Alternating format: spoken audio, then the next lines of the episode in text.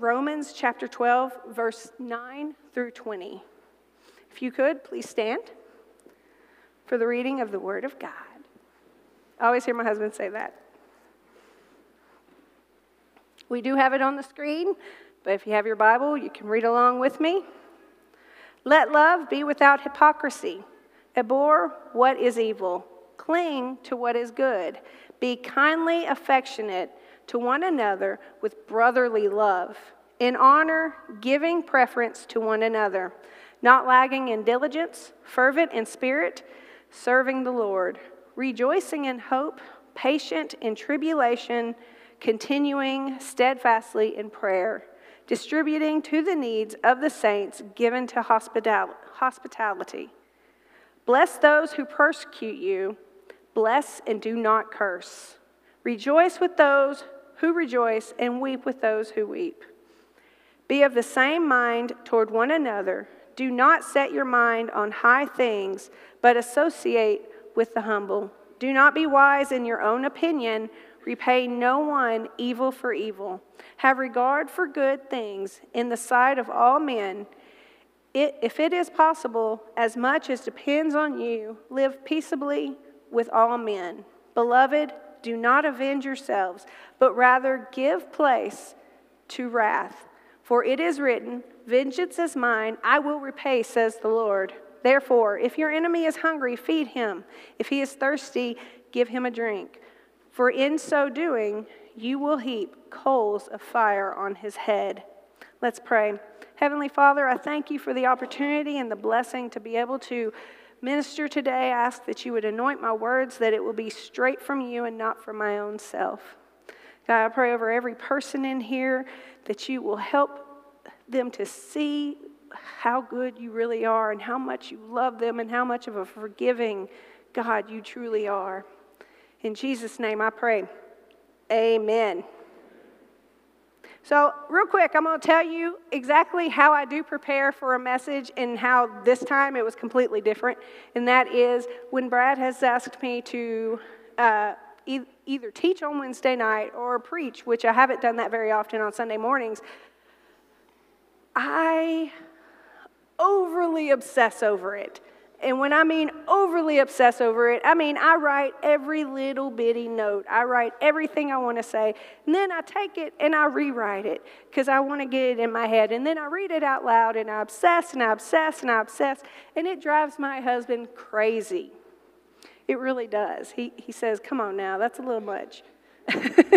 but that's how I am. But the funny thing is, is I didn't do that with this one. I still prayed over it. I still prepared myself. I still wrote notes, which let me tell you, I just wrote little things that I want to say, not every little detail, fear of leaving it out. But this one is so personal to me. I actually did write a section out where it was like 10 pages long because I write big, okay? I write big, so it would have looked like I was preaching forever, but I wasn't. And the Holy Spirit last night said, No, don't take those notes. So last night at 11 o'clock at night, I rewrote it to where it's just got little points. And it's because that's how God was working on me in this message. He didn't want me to overthink it, but to just allow the Holy Spirit to flow for this message because there have been nonstop, nonstop little things thrown my way to hinder me from being up here today.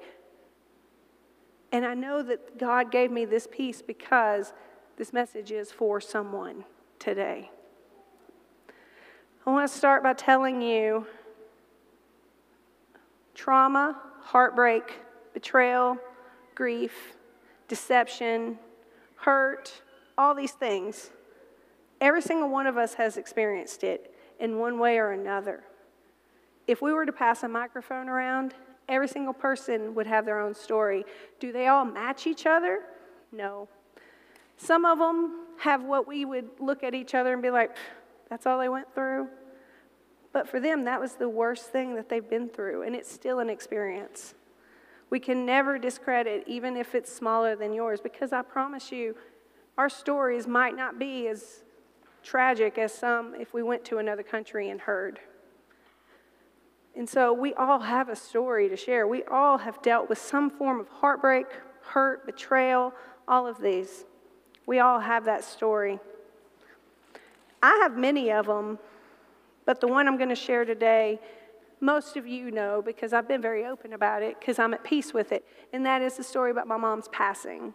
But in all honesty, my mom's passing was one of the best things I ever heard, ever experienced because I got to see her at the end give her life to Christ.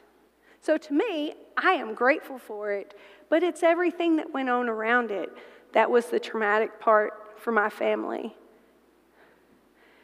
My mom grew up in a house where they were pretty angry. You have my grandfather, who is full blood Indian, and my grandmother, who is Irish, and they both like to drink. And when they drank, which was often, um, they fought. Even if they couldn't get their hands on alcohol, they would drink other things. Uh, they would drink Dr. Tichenor's, things like that, like it was nothing. And so for my mom's house, that's what she grew up in. That's all she knew was you fought and you drank and you fought some more. And then you'd take a nap and you'd drink and you'd fight some more.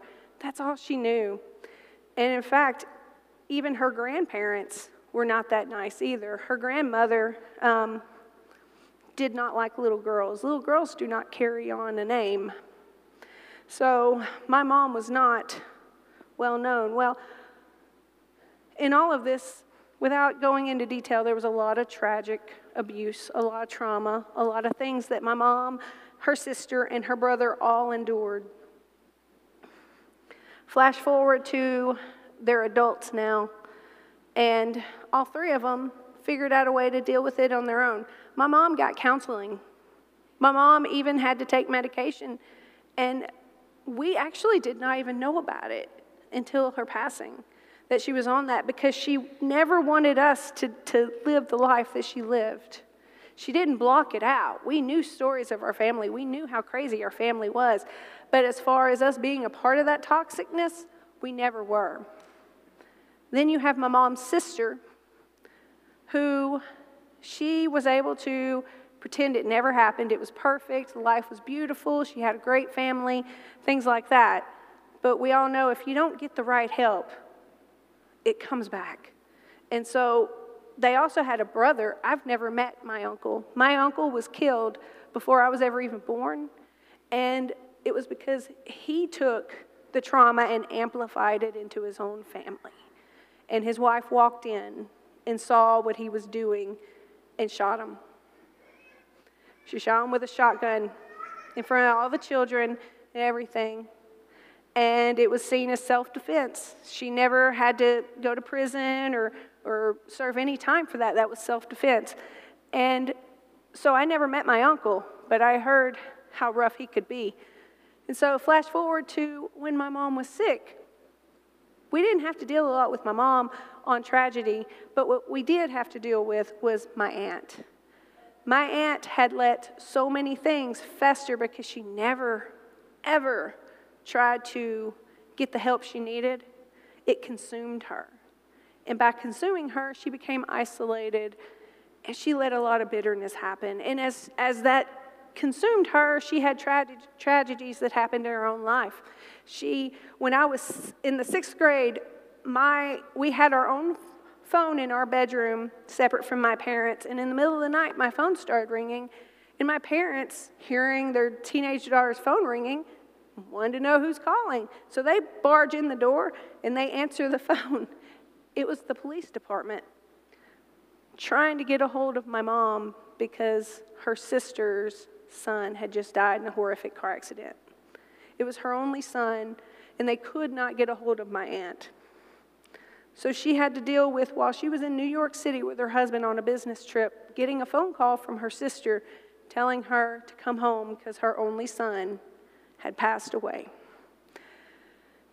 Flash forward to many years later, her husband was diagnosed um, with cancer and before that, he was on kidney dialysis and he was next in line to get a kidney.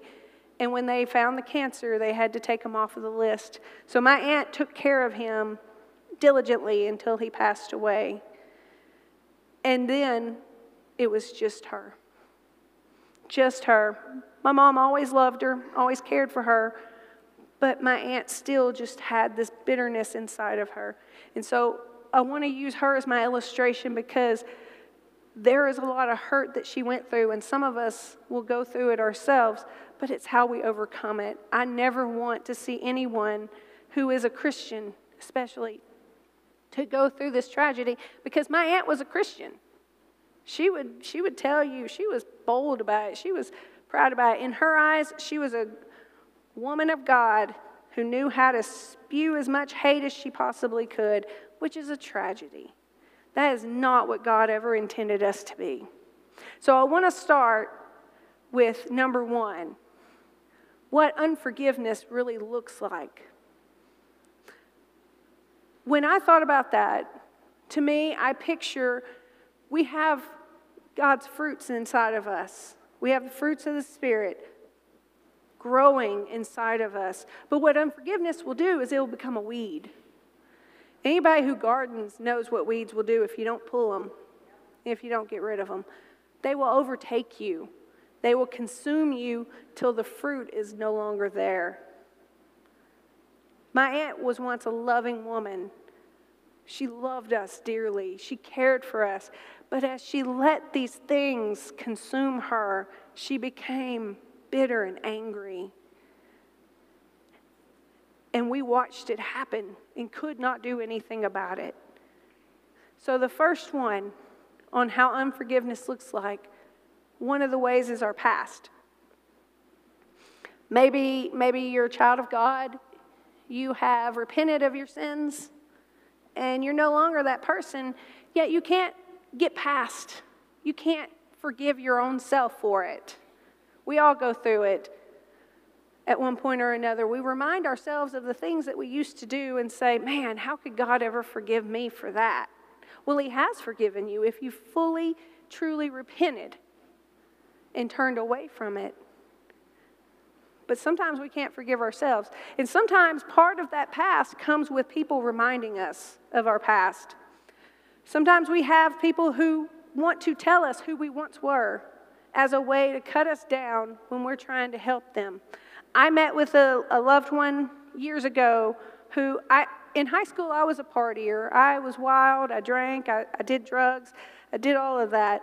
And I was a completely different person. If you saw a picture of me, you'd be like, yeah, I was a 90s kid to the core. But I had a, a family member that I partied with, and I introduced those things to.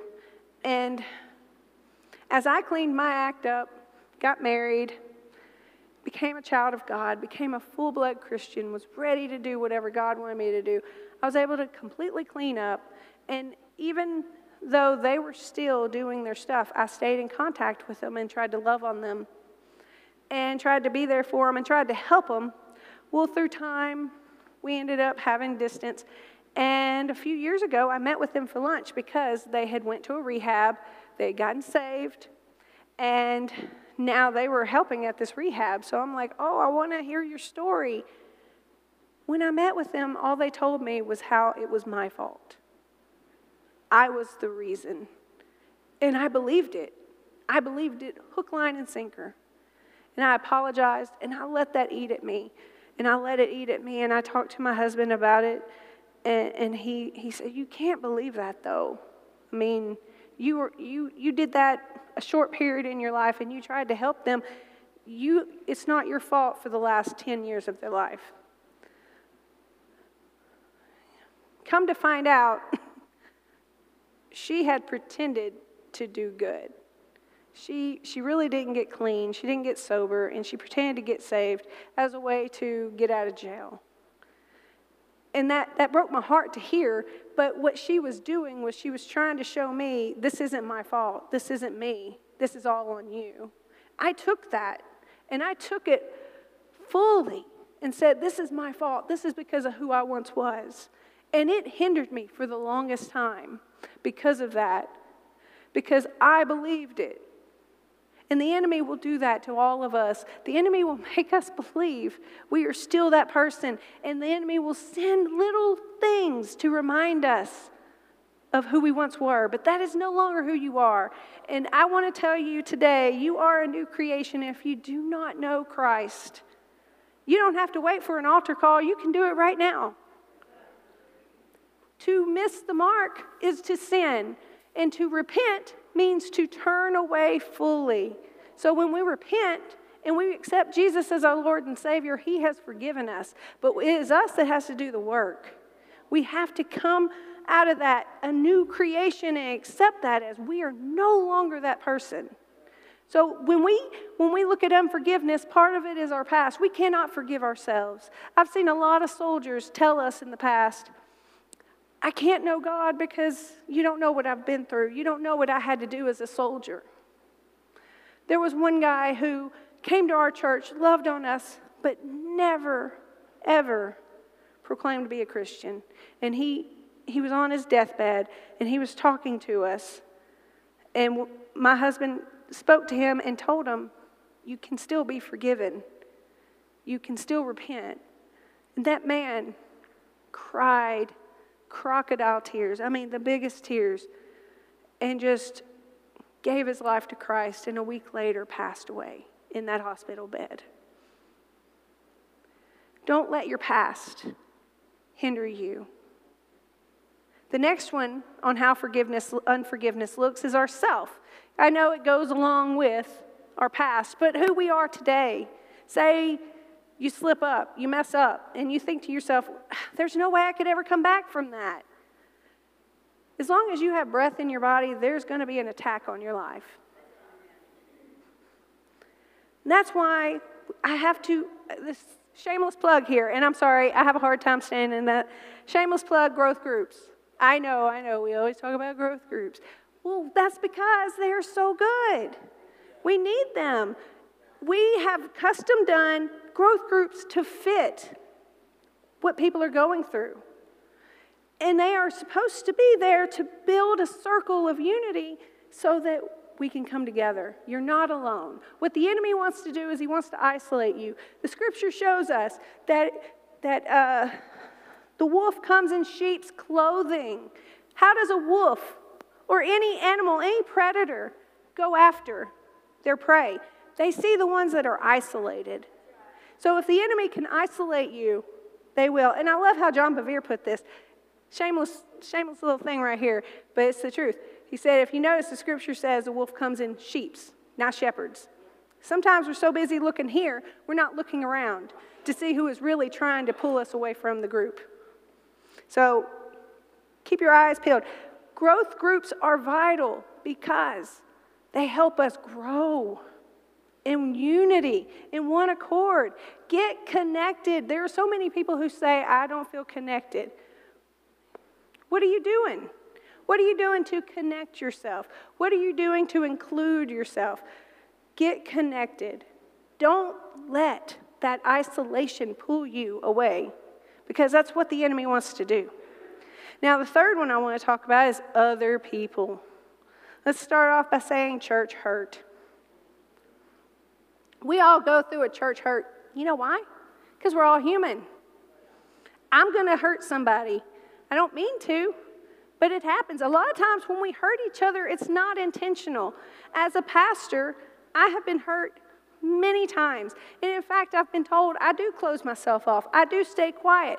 But when you've been through church hurt, you tend to do that. Let me tell you, I am more open than I've ever been, but I still understand that there is a real enemy out there who wants to hurt you.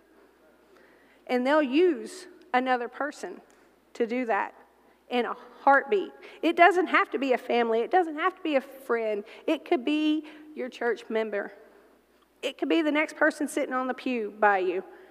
But that's not why you come to church. You know, part of the thing with church is praise and worship, offering, all of that. That is for God. The message is for us. We come to grow and be in one accord and be in unity. And as long as we have unforgiveness in our heart, we're pulling ourselves away from each other. And there are so many ways that we get hurt. I look at my aunt and the life she lived. She was a hateful, mean woman. It's sad. And I, I hate to say this in truth, some people probably sighed when they found out she passed away. Because of the life she chose to live, she never allowed anyone to get in her life and love on her because she would rather keep people at an arm length because of her pride. She never wanted you to know she wasn't perfect. But I can tell you, there's nobody perfect. Only person that's perfect is Jesus. So, playing a role and putting on a mask is the worst thing you could ever do. There's a funny picture from a movie of The Rock where he looks in a mirror and all he sees is the person he used to be, where he was like overweight, you know, really bad. Um, that's called body dysmorphia, and that's that's a situation where, like, for example, me, I've lost a lot of weight, and sometimes I was joking with my kids the other day. I sometimes forget. I look down, I'm like, oh yeah, I lost weight. It's just a part of, you know, you're so used to that, and and so I don't have body dysmorphia, of course, but that example is how, as a Christian, we walk around and we like to say, Yeah, I'm forgiven. Mm hmm. Well, let me ask you are there people that you see and you go, Think about it.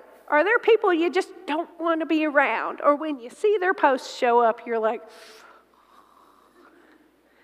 you know, any little thing. That's, that's a part of it. There's something there that's causing that issue. We are to work in unity and in one accord. And I love how my husband, even if you don't like him, if he sees you at Walmart, he will chase you down and hug you. He will, because he's, he's like, mm devil ain't having me today. And so he, yeah. So don't take offense and think, well, he must think I don't like him. He hugs people he likes too, that he thinks like him too. It's not that. It's not that. He hugs everybody. So, those are a few things of unforgiveness. We could deal with what our past has taught us, we could learn to grow from it, or we could deal with what other people are doing, and we can see the issue for what it really is. Sometimes we need to just address an issue and get it worked out. We can't have it where we have disunity. And then not only that, what we're dealing with in our life. We need to find people where we can have as accountability partners to open up to and say, I'm dealing with this issue. Not the person who's going to suddenly get on the train of texting everyone and telling, but somebody who's there to be with you. When I dealt with my mom's passing, I wasn't upset about my mom. I was upset over everything that happened, which I will go more in, I will actually tell you in a minute. But one of the biggest blessings I had was Tina outside in this parking lot let me get the whole story off my chest. Every crazy part of it. And she didn't sit there and say, "Yeah, yeah, you that's justified." No, she just listened. And then she prayed with me. I needed that. I didn't need somebody to amen me at that time because there was a lot of anger in me. I was dealing with that situation because this was an aunt I always tried to love and I always felt was there for me. But now I was seeing a different side to her, someone I never expected. So those are areas of unforgiveness. But now I want to go on to number two what forgiveness looks like. If you have your Bible, go to Psalm 133, oop, verse 1.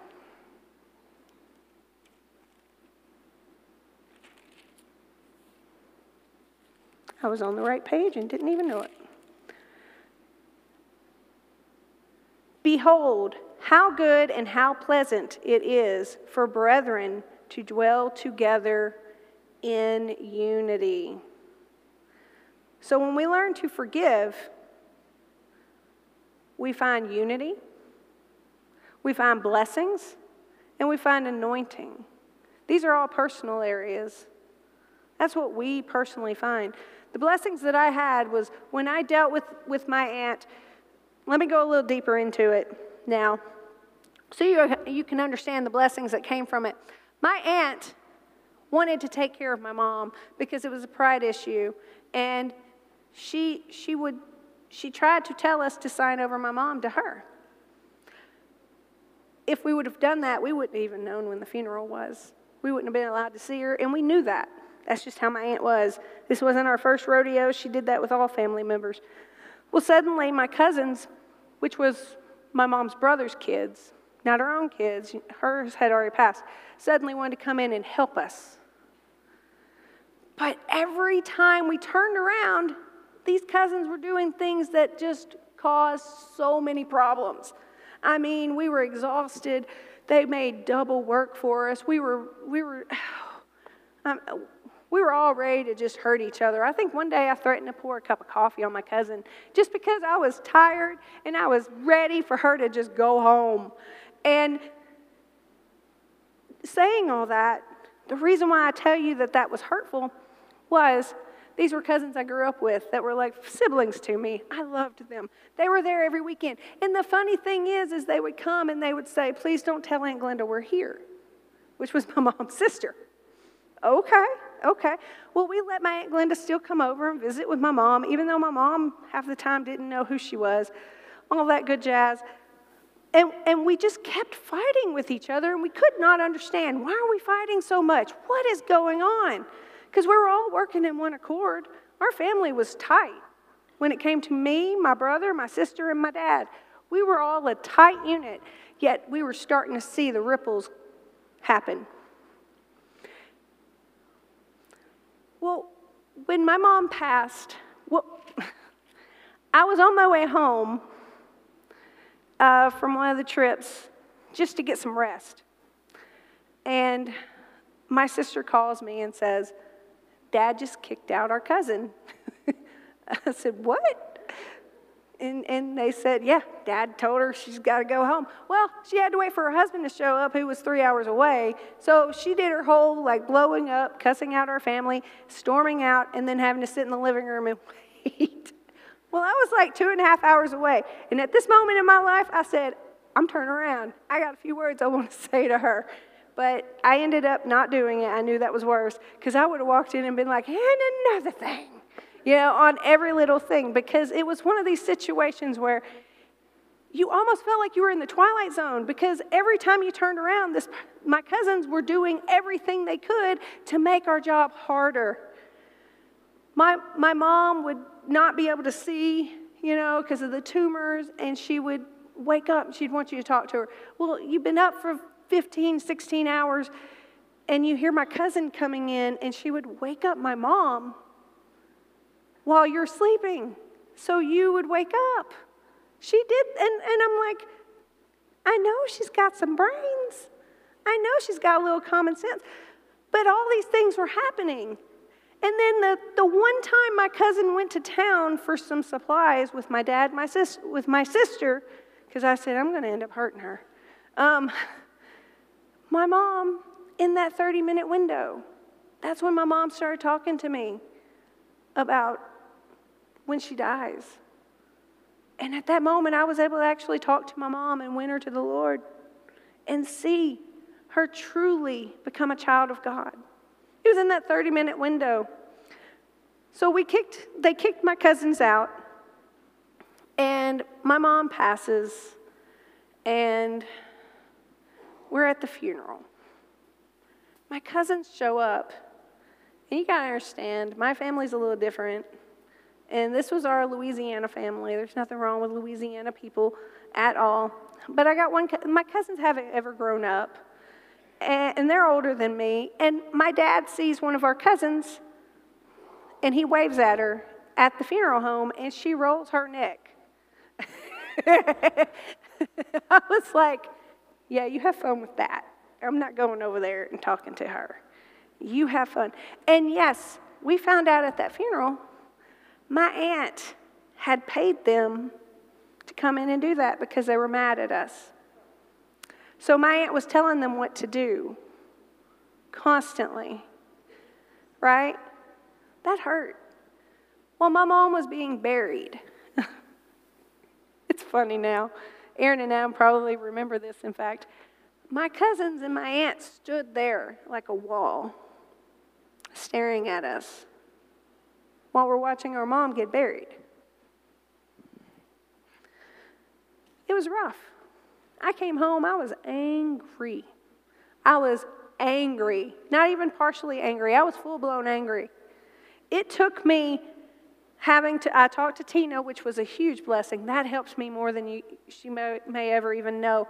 But that was a huge blessing that I needed. And the whole thing was, was I felt like nobody wanted to hear my story. And that wasn't even the truth. What it was, was God was trying to tell me, quit talking about it. I was talking about it when I had the wrong heart. I would do the whole, yeah, forgive her. Mm-hmm. Lord God, can you bless my family? I bless my cousins. I ask that you would just smite them. you know? And that's what I did. But it took me years of getting in God's word and allowing the right people to speak into my life and allowing God to show me you cannot hold this grudge. You cannot. You have to forgive. And so in Psalm 133, what forgiveness looks like when I say blessings, one of those things is my family. Even though I had to pretty much cut off that whole family, when it comes to my dad, my sister, and my brother and me, we have never been as close as we are now. It has been the hugest blessing and while you probably think of blessings as finance and things like that, but no, I'm seeing where our family has come together as a tight ship and we love each other. And we're able to walk through this pain and forgive together as a family in love. And that is my blessing. And when you forgive, you'll start to see that things will, will start blessing you because you're truly forgiving because you did you have a different viewpoint of it. You have a different outlook. I start to look at my family and i have sorrow and i start to see from their perspective not in the way of being gaslit but in the way of understanding there's tragedy there. All of my family through that time had been through tragedy and i look back at my mom and i'm thankful because my mom kept us out of that. My mom said she never wanted that life for us ever. And we never had to deal with that life. So that's a blessing. The next one is the anointing. When we talked about how um, unforgiveness will be like weeds, we cannot work in the power of the anointing if we're so full of bitterness and anger. We cannot. There's no way we can operate in that when we're holding on to these bitter roots that are causing us to be angry and and can't understand why we're grow why we're not growing. There's no way. I mean, there were I had to take years of just being quiet and still and not doing any of this for me to get to the place where God showed me now it's your time. Now you can walk in the gifts and in the anointing and in the calling. I didn't just take that for granted. It was hard. And, and most of y'all have experienced that. You saw me in those seasons. You saw me when there was anger in my life. You saw me when I just sat there and was quiet because I was working through what had happened. But you also got to see where God used me in a way of giving forgiveness. I had to give that forgiveness. I couldn't just say, oh, well, I, you, you don't know what they've done to me. No, I do know what people have done. But here's the thing when we forgive and when we actually truly forgive, guess what we could do? We then move into a place where we could help others. There are people who do not know God that are going through the same trauma as you. And we need to be able to show them how we've overcome it in order for them to know that there's something greater. Amen? It's hard for us to have somebody walking through darkness with the same trauma and you're walking in the light and, and still as bitter as them. It cannot happen because guess what? You pretty much told them God thing doesn't really work. It's the same either way. So why even try? And the third thing is unity. We work together. You know, in Acts chapter 4, we saw where they were starting to provide for one another, they were starting to help. And that's when in chapter 5 we saw Ananias and Sapphira throw the wrench in that, or attempt to. But that's how we're supposed to work. And yes, even though there were blessings happening in chapter 4, there's always going to be an attack in chapter, as we saw in chapter 5. There's always going to be an attack. But when we stay in unity and in one accord, it's hard to throw a wrench and expect it to break because our bond is much stronger.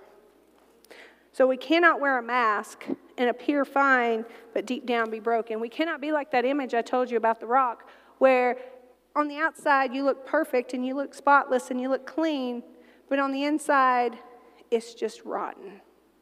We cannot have that in our life. If we want to be able to grow in an atmosphere of revival, we have to then, number three, become a forgiving church. We have to become a, an atmosphere. That's the first thing I wrote down. We have to see a shift and a change in our atmosphere to where we can grow in one accord and see God moving in signs and wonders and miracles. You know, when my husband goes to Africa and he sees these signs and wonders happen, it's because every single one of them are together and they already understand what unity looks like. Some of the times when they go to a village, there's a leader, and the leader will say, The whole village is getting saved. And we, we have to stop and say, No, no, no, no, it has to be their choice. But that's how they work. That's how they already operate. If one does it, they all do it. And we have to work in unity and see that we become a forgiving church and see the shift in the atmosphere. And then once we see a shift in the atmosphere, we're going to see growth happen. We cannot operate in a forgiving manner without seeing the broken come through. We have to be able to accept the broken, the ones that are hurt, the ones that have dealt with so many things. We have to be able to accept them and be willing to take them under our wing and share with them our story and say how much God has changed us because that's what we do. I mean, walking in unforgiveness is easy, it is super easy. And if you can find friends that want to walk that with you, it becomes even better. The hard part is learning to forgive. That's where the challenge is. But with God, all things are possible. Nothing is too hard for God. So while it's hard to forgive, it's not impossible. And let me throw this out there forgiveness doesn't mean you have to welcome them back in your life. A lot of times we get tripped up on that because we think that we have to become a doormat or we have to get slapped constantly and put up with a lot. That's not what God created us to be. We are to love, but we are not to be taken advantage of or used in a bad way. And once we see that growth happen and we see people coming in, the third thing is we'll see discipleship. That means what we're supposed to do is we're supposed to take people under our wing. We're supposed to take the hard ones, the broken ones, the tragic, even the ones that did not even have that big of a story to tell. And we're supposed to mentor them and, and see God moving, and then we cast them out. That doesn't mean they all just stay in this church. Our church needs to be a revolving door in a good way. It means they need to come in, get discipled, get mentored, and God call them out to wherever they're supposed to go as more come in. That's where growth happens. Sometimes we're so busy trying to see how big our church goes. Let's see how big the power of God is in our church. That's what I want. So, when we learn to walk in blessings, anointing, and unity, collectively, we will get a change in the atmosphere, a growth in our church, and we will see discipleship happen like never before. That's what a forgiving church looks like. So share your story. If you need help, get the help you need. If you need counseling, do it. There's no shame in that. There's no shame whatsoever. Get plugged in with someone. Do not isolate yourself. Do not allow the hurts of the church to be what fills your heart. And so, if our, I'm closing now if Darren would mind coming. I meant to tell you that sooner, but I'm, I'm sorry. And so I don't want to be long winded today. But I want to tell you, I know that this message was for someone because I've never felt this much peace and been this open about my story. There are things I still have never told about my story with that, and I'm okay with that. It doesn't even bother me anymore. I had to learn to forgive. And in fact, a few months ago, I came across something where I saw one of my cousin's daughters got saved and got baptized. You know what I did? I cried tears of joy. And that's the moment when God said, You truly have forgiven. Because she was one of them that did it and was so proud that she did it and to see a change in her life. That was beautiful. And so I want to share with you real quick before we get to into the altars. You can go ahead and stand up. I want to finish my story. it's funny how God put this on my heart, yet every obstacle that could hit has hit. Monday, Aaron came home feeling sick to his stomach. And he ended up having a stomach bug. He's waving. Wednesday at 5 o'clock, guess what hit Adam? I had to tell him, I'm not cleaning that. I got to go to church. yeah, he cleaned it. I was very proud of him. Thursday morning, my stomach started hurting. And I was like, no, no, no, no, no. And I took the medicine I needed and I got better. And I cleaned up the whole house. I got it cleaned up, sterilized. But also, come Sunday, Pastor Brad called me and said, No, Monday morning, and told me, he said, My throat hurts. And I said, Well, that's funny. Monday night, I wake up in the middle of the night, my throat hurting. I was like, Are you kidding me? It never fails. When my husband goes to Kenya, I get a sinus infection every time. Every time. So I, I ended up this week in our house, we had sinus infections with stomach bugs. Yet I still knew I was supposed to be here to preach. Now, before you get nervous, we are completely clear of it. I mean, we haven't had, nah. So, and in fact, yesterday I spent the most of the day sneezing because I'm at the end of it and it's driving me crazy. Now, with that said, I want to tell you about Friday. Friday, I was on the phone with Pastor Brad, and my sister called, and I said, Well, I'll call her back in a minute. And she sent me a text and said, Call me back please, daddy is fine. That's literally what it said. And so she always tells me that because she's the one who helps take care of my dad. And so I called her and she said, I got this, this thing in the mail from Aunt Glenda's lawyer. Oh, okay. Which a month ago we found out my aunt had passed two months ago, but we found out a month ago. And so she she sent me a copy of it, and I have one too. But basically, it was a copy of a part of her will where we got like a little bitty, little small portion of land or whatever. Um, but as we read on, we we realized the point of that letter was she sent us where we got to see what my cousins got. And they got paid for what work they did. And I was actually, I told my sister, I said it would be worse if they actually did it for free. and that was her whole intention. And at that moment, I, I prayed for my cousins and I wept for my aunt because I always, this last month, I've, I've prayed, God, I wish I knew where her heart was in her last days. She wrote that will the day before she passed. She wanted to make sure we knew. We got to see that my cousin's hard work paid off, which is fine. They worked for it and they severed all ties with us, so they earned it. In seeing that, the enemy thought, well, I'm going to throw this one last wrench at her because she's, she's preaching on forgiveness. How can she forgive if she's still mad?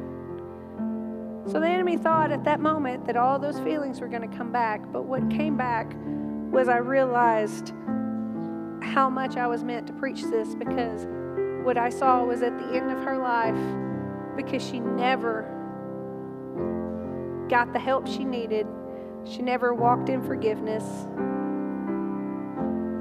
She died that way, as far as I could see.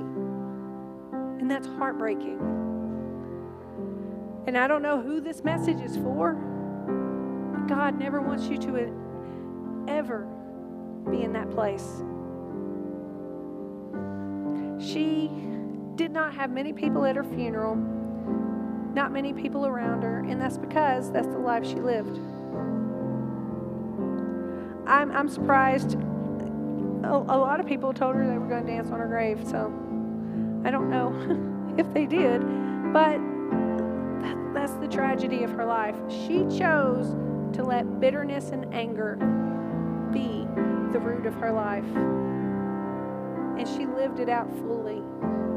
And she wrote an obituary that made her sound like the most godly woman you ever heard. Okay. But what does your fruit show? So, with every eye closed, every head bowed, I almost said every eye bowed, but I didn't. I want to take this moment and say if you don't know Jesus as your Lord and Savior, you can't. It is attainable. I remember when 9 11 hit, that was the day I got saved. I was a completely different person. And I had to make a choice. Am I going to serve the world or am I going to serve God? There's a choice you have to make. So I want to give a moment before we open these altars to give you a chance. If you don't know God, you can.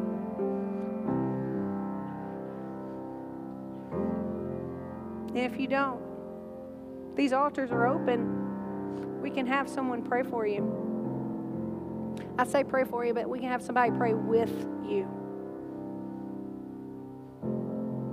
Amen. So I want to give a moment for that. Because God wants to do a mighty work in this place. He wants to see revival happen. But we have to first be ready to take the correction. We have to be able to accept what needs to change in our own lives. And we have to make that shift for us to welcome the lost, to be that hospital for the sick.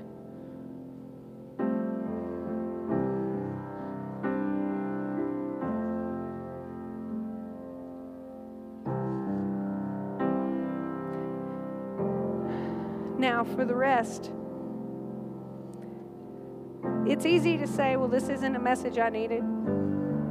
Mm, but is it?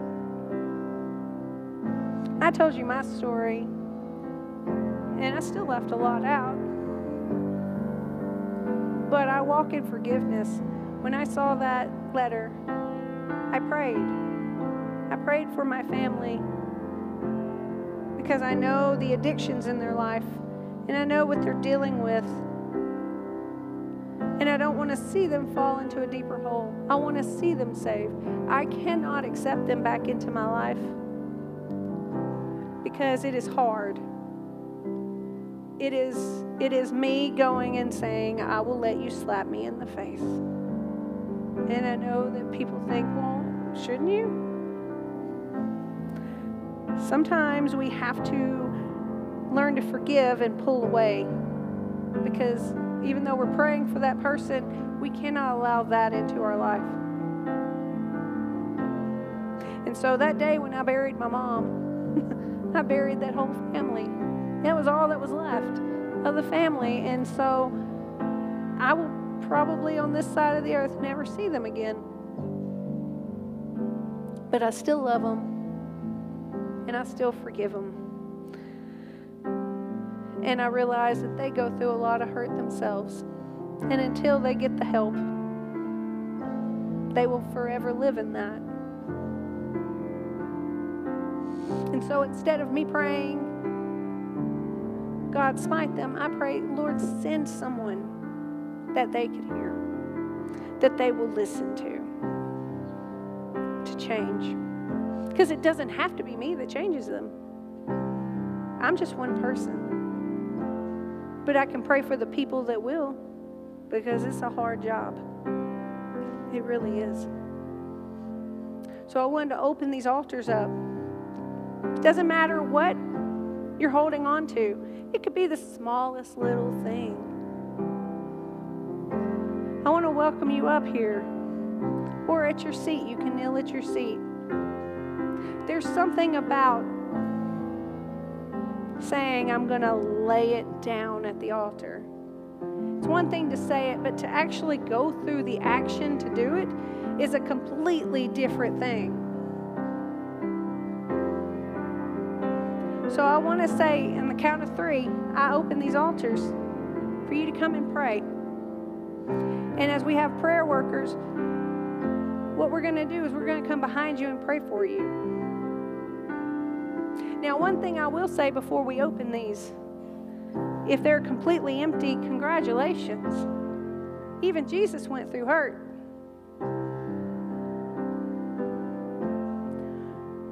It's hard for me to imagine that not a single person in here deals with a, a hurt, a heartbreak, somewhere in their life that they can't forgive, or someone who hasn't forgiven them. So, on a count of three, I want to open these altars. And I pray that they get flooded because this is the beginning of the change in the atmosphere, of the growth that we want to see, of the unity, of the one accord that we saw in the Acts church. Amen. One, two, three.